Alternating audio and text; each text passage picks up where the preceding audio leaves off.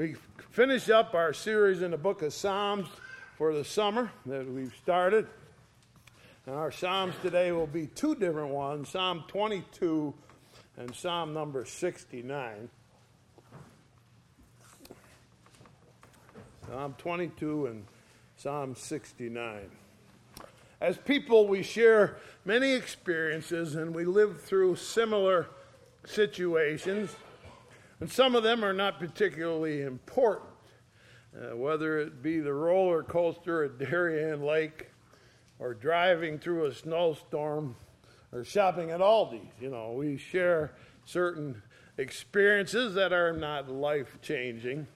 But occasionally we go through trials and more serious situations that are not common to everyone else.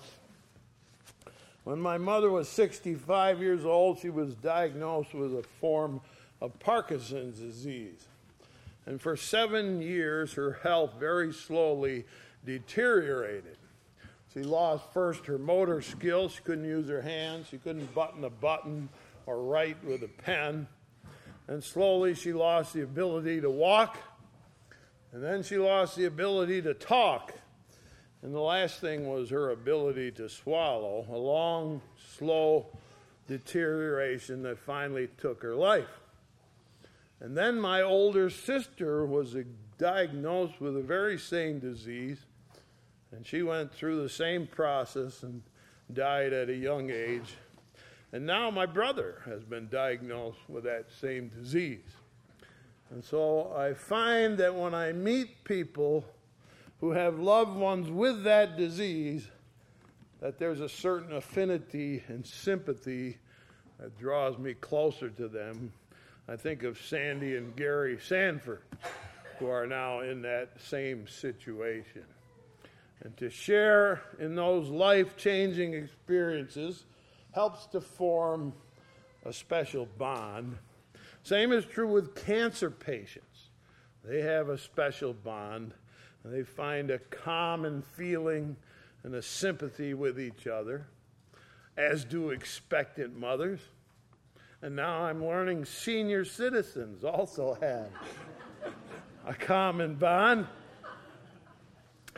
And so we have life experiences that draw us closer to each other.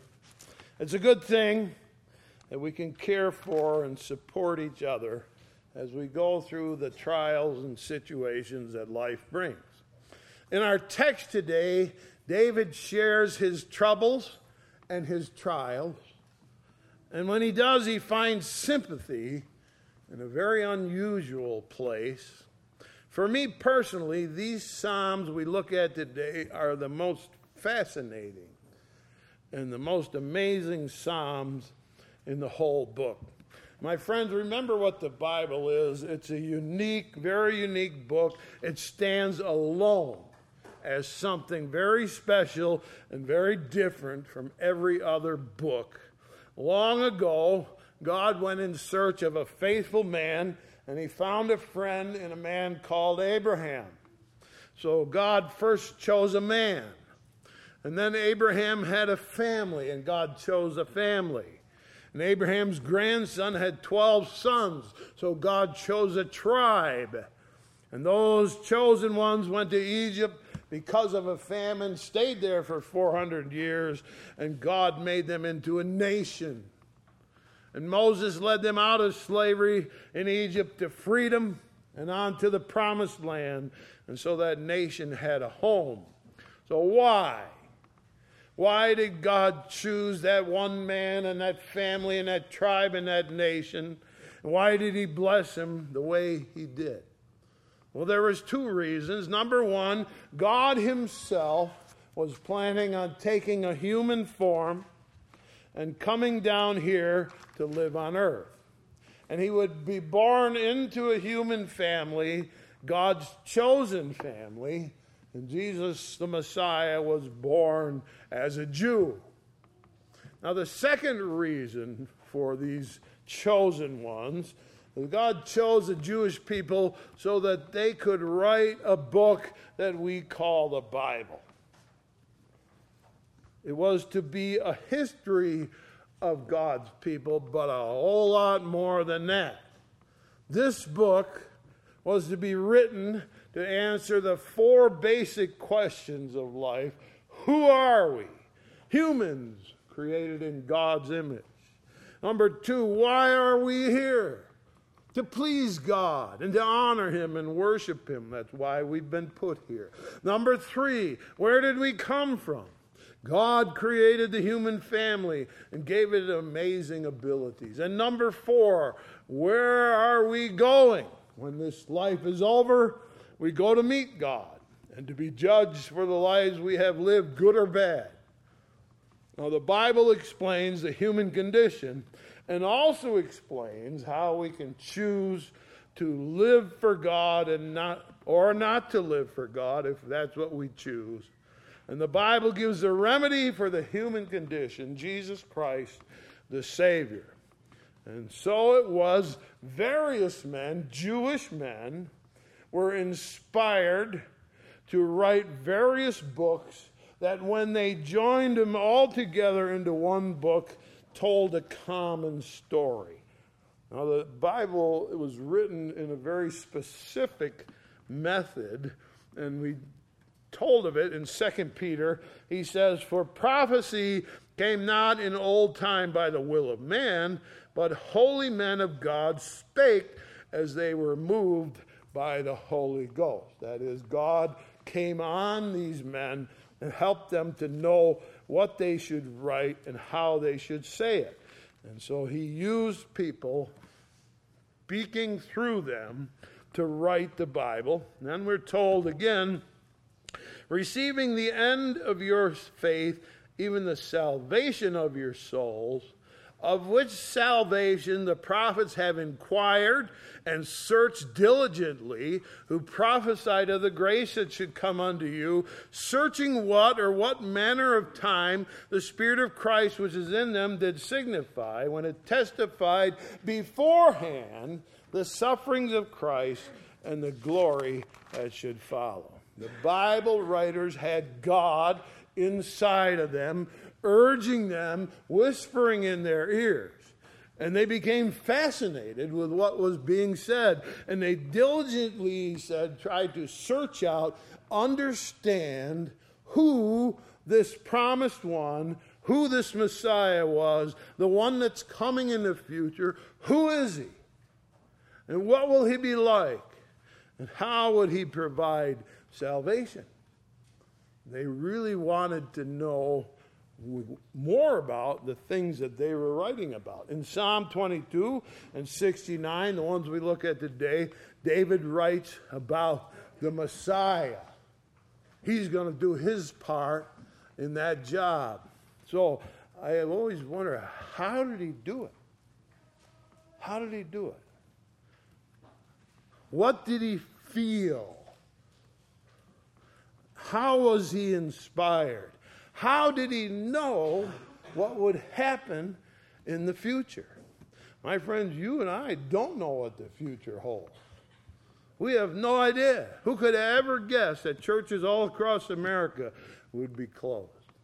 Never imagined such a thing would happen. We don't know the future. Who would ever have guessed that terrorists on 9 11 would fly planes into the buildings in New York City. We have not been given the ability to see into the future. It's a closed door to us. We might take a guess, we might try to predict, but we do not know what the future holds.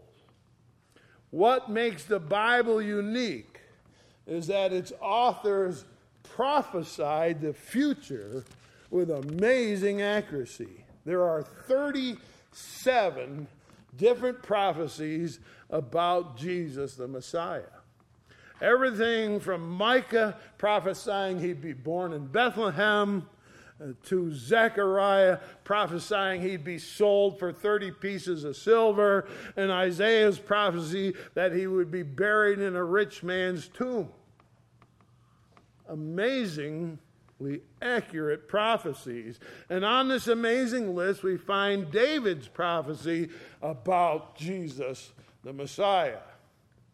Now, for the fascinating part of this story, you have to remember David is writing music when he's writing the Psalms. He's writing music, songs to be sung and added to the Jewish hymn book. And I'm sure when he wrote music, he had a musical instrument in his hands. You kind of need that when you're writing music. And his favorite was this small harp with 12 strings, which he played very well. But the theme of these Psalms is a very dark theme. And his emotions are full. And he chooses music to go along with that dark theme that he's writing about. And the words pour out of his heart, and he plays in a minor key that dark song that he's writing.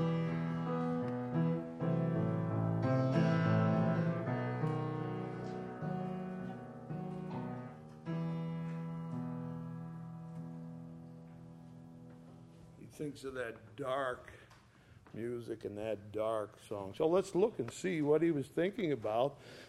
Psalm number 22 as we begin. Let's see what was on David's mind as he wrote this very dark music. Psalm 22, verse 1 My God, my God, why hast thou forsaken me? Why art thou so far from helping me and from the words of my roaring?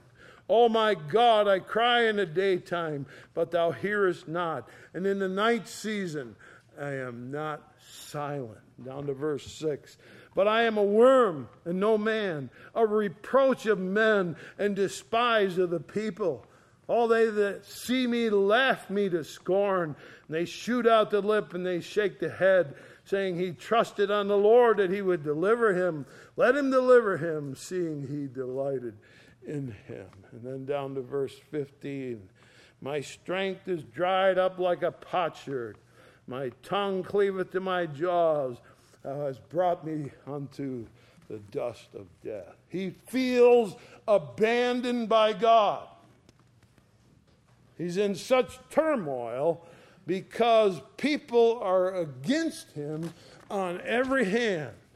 All around him, people are against him. People pour scorn on him, he says.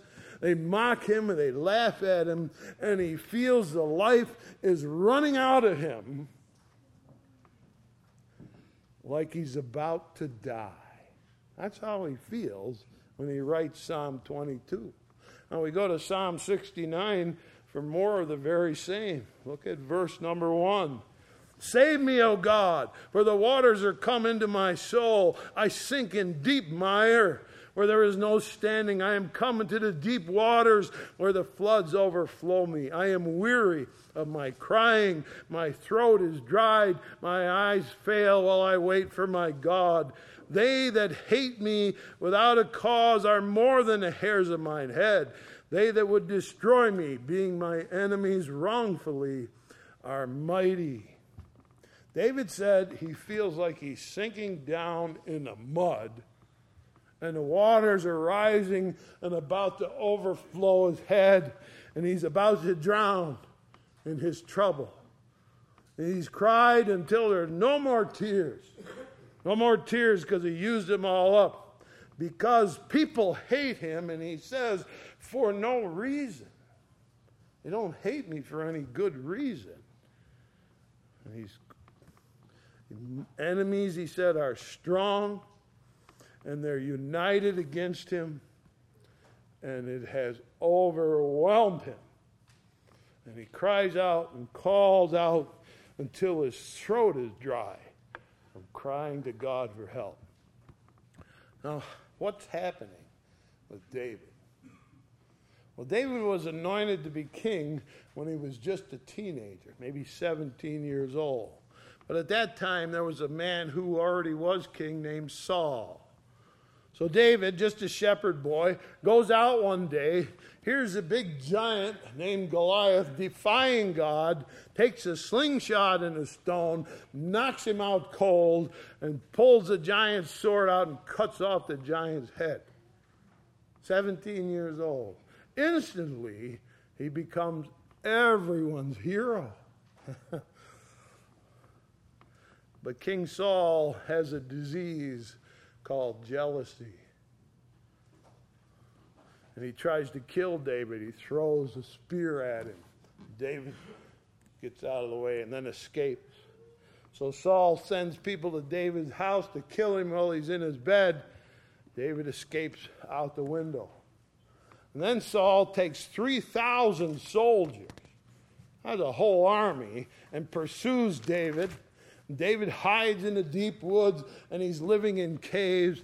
And other people find out where David is hiding and they run and tell Saul, he's over here, he's over there. Anywhere he goes, he's a hunted man. Why? What did he do wrong? Nothing. As he says, they hated me without a cause.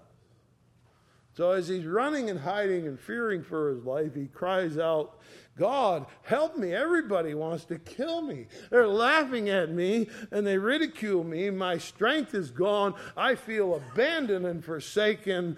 Both of these Psalms express the same feeling dark, depressed, betrayed, and abandoned. Everybody wants to kill me.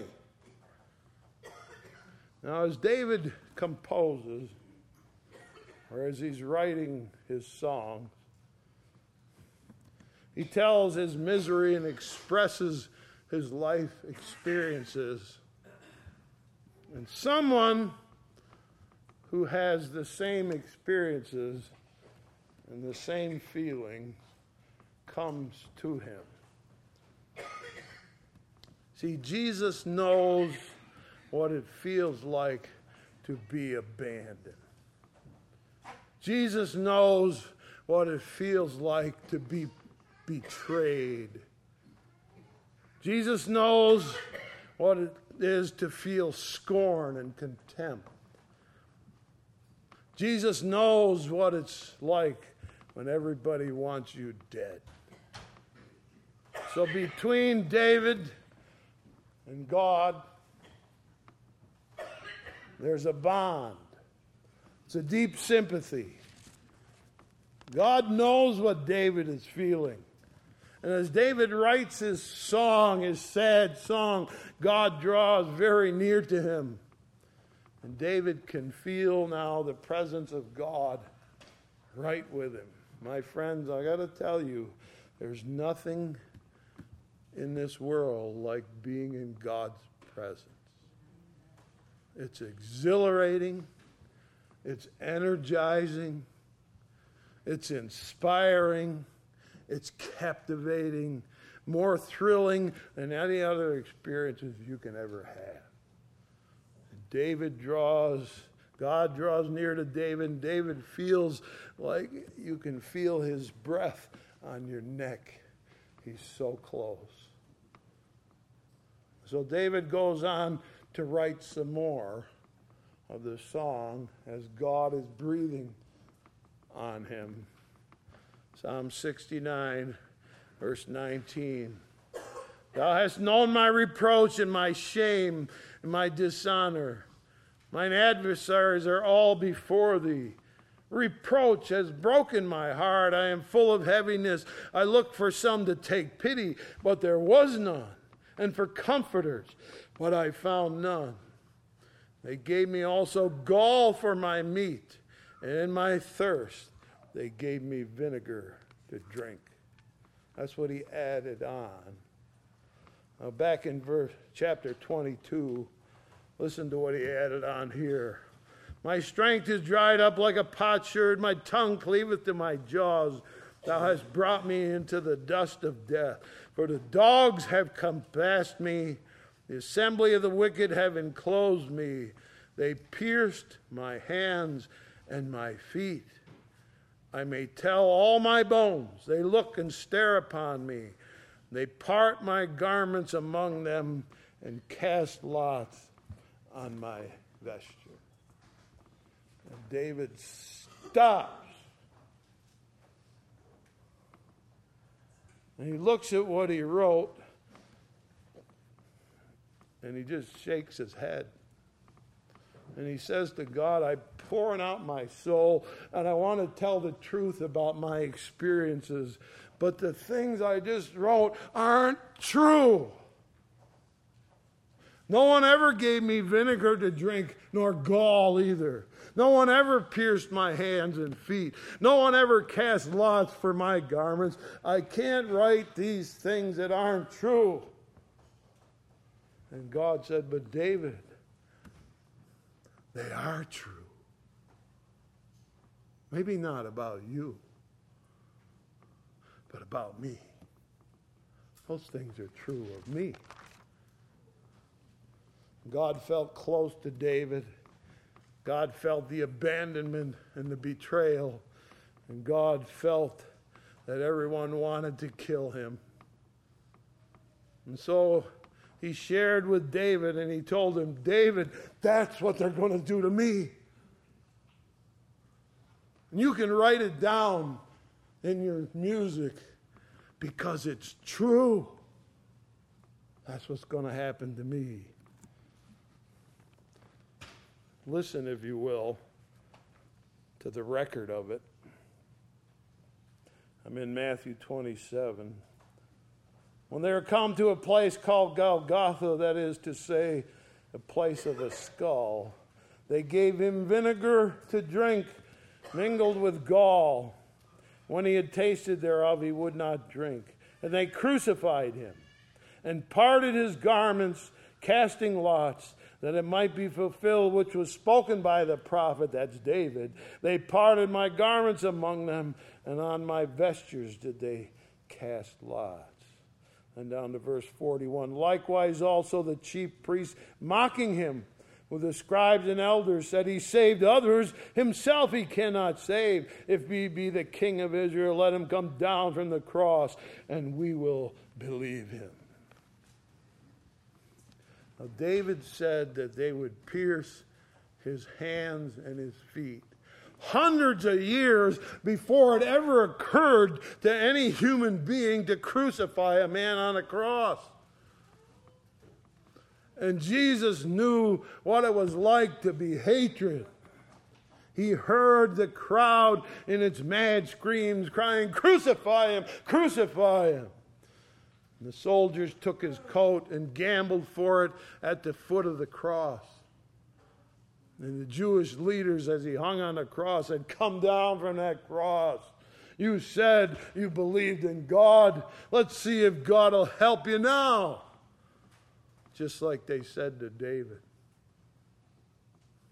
So David wrote things that he couldn't really understand, but he knew they were true. Not of David, but of that coming Messiah. But for the most interesting point to me is in Psalm 69. We finish the verse that we started, verse 4. They that hate me without a cause are more than the hairs of mine head. They that would destroy me, being mine enemies wrongfully, are mighty. Then I restored that which I took not away. The Jews hated Jesus. And all he ever did was to go and heal people and rescue people and teach people and love them. But he said they hated him without a cause. The Roman Empire crucified Jesus, a worldwide power. But then listen to what it says. It says, Then I restored that which I took not away. That wasn't David. David didn't restore anything. That was Jesus. Restoring, he said, what he never took away. Man was created. Humans were created and put into a garden paradise, and they were to walk and talk with God every day. And that's what Adam and Eve did in that beginning. But man rebelled against God, and he lost the relationship with God. And the first sin was to taste a piece of fruit that looked so sweet and delicious. When Adam and Eve tasted that sweet fruit, they lost the relationship with God and they did it themselves. It was their own choice. But Jesus comes to restore what he never took away. And so he was nailed to the cross, and he tasted the bitter vinegar and the gall and as the Bible said, he would taste death for every man. That's how he restored to us what he never took away from us. He gave us life, he redeemed our souls. He threw open the doors of heaven with an invitation that said, Whosoever will may come. And Jesus said, Behold, I stand at the door and knock. If any man open the door, I will come in and sup with him, and he with me, restoring what he never took away. Because of Jesus, we can have a relationship with God. So it was David wrote about Jesus. He gave a detailed account of what would happen to Jesus. Despised and hated and abandoned and betrayed, just like David. But crucified, not like David, pierced in his hands and his feet, mocked on the cross and hated. They gambled for his clothes. They pierced his hands and his feet. They gave him vinegar and gall to drink. But he on the cross restored what he never took away. Thank you, Jesus. Thank you, Jesus. Thank you, David, for these rich, dark songs. Thank you for explaining to us what Jesus did, restoring what he never took away. So, the fascinating process where David wrote about the future, hundreds of years in the future, has helped us to understand the love of God that we find in Jesus Christ our Lord. And we learn that in our trials and in our life experiences, we have a Savior who can identify with us, who knows how we feel, who will come to us and whisper in our ear. And He gives us an open invitation Come, come to me and open the door of your heart, and I will show you a new paradise. I'll restore what you lost. Come and eat at your table and walk with you and talk with you. What a wonderful Savior we have, restoring what He never took away. Thank you, Jesus. Shall we pray? Dear Heavenly Father, we thank you for what you did, for what you suffered beyond all other men. We can't express how we feel. We're sorry for what happened, but for restoring us again, we are eternally grateful. And we thank you down inside our hearts. And we don't know how it seemed that you whispered in David's ear these things, but we're awful glad you did. And we thank you for showing us Jesus. We might know who he is. He's a wonderful Savior to us. We appreciate those musical songs that taught us about Jesus. We thank you for the Bible, for the truth that's in it and that God's truth is marching on. We are eternally grateful. Bless us now as we cling to the cross and the truth and the wonderful things that you have done. Pray in Jesus' name you will bless us here because we have been here today. In Jesus' name, amen. amen. Closing, like you turn to me, hymn number 93 in your hymn books, if you will. Hymn number 93. Hallelujah.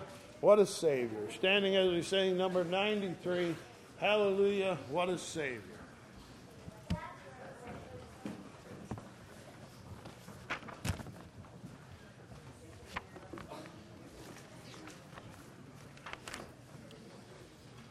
Page number 93.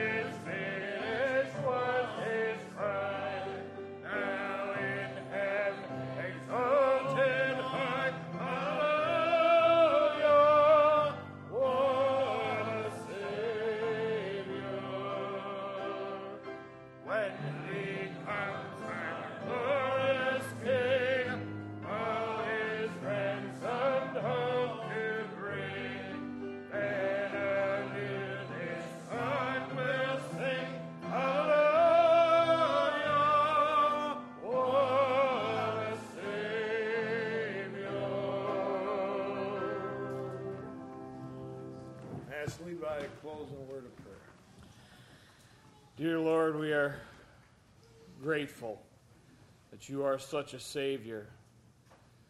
Such a Savior that comes when we feel abandoned by God, when we feel like we cannot get near, when we feel as though we do not know what is going on around us, or there is hate and mocking and scorn when our faith seems to lose its strength, when we are in those places, Lord, we know that you will be there.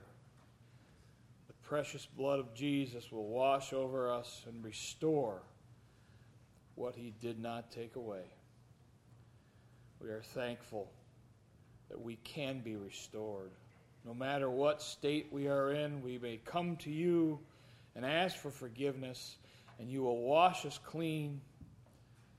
We are thankful that you are there during the dark times as well, and that you really have never left us. Though we may feel it, you are always there, and you know what it feels like to be alone. We are thankful that you were the man of sorrows in this life. You know the sadness and the loneliness sometimes it comes about in our life. We ask that we would feel nearer to you, closer to you, feel the breath of God on us at all times. We ask for this for all of this people in this place, all the people that are listening. May we feel your presence in our life, in our daily life, as we go back to do the things we need to do. Help us and help us to know how close you really are to us. We thank you for your forgiveness, your salvation, your perfect gift to us. We ask for protection desire to come back to this place and fill our hearts with more of you. In your name we pray.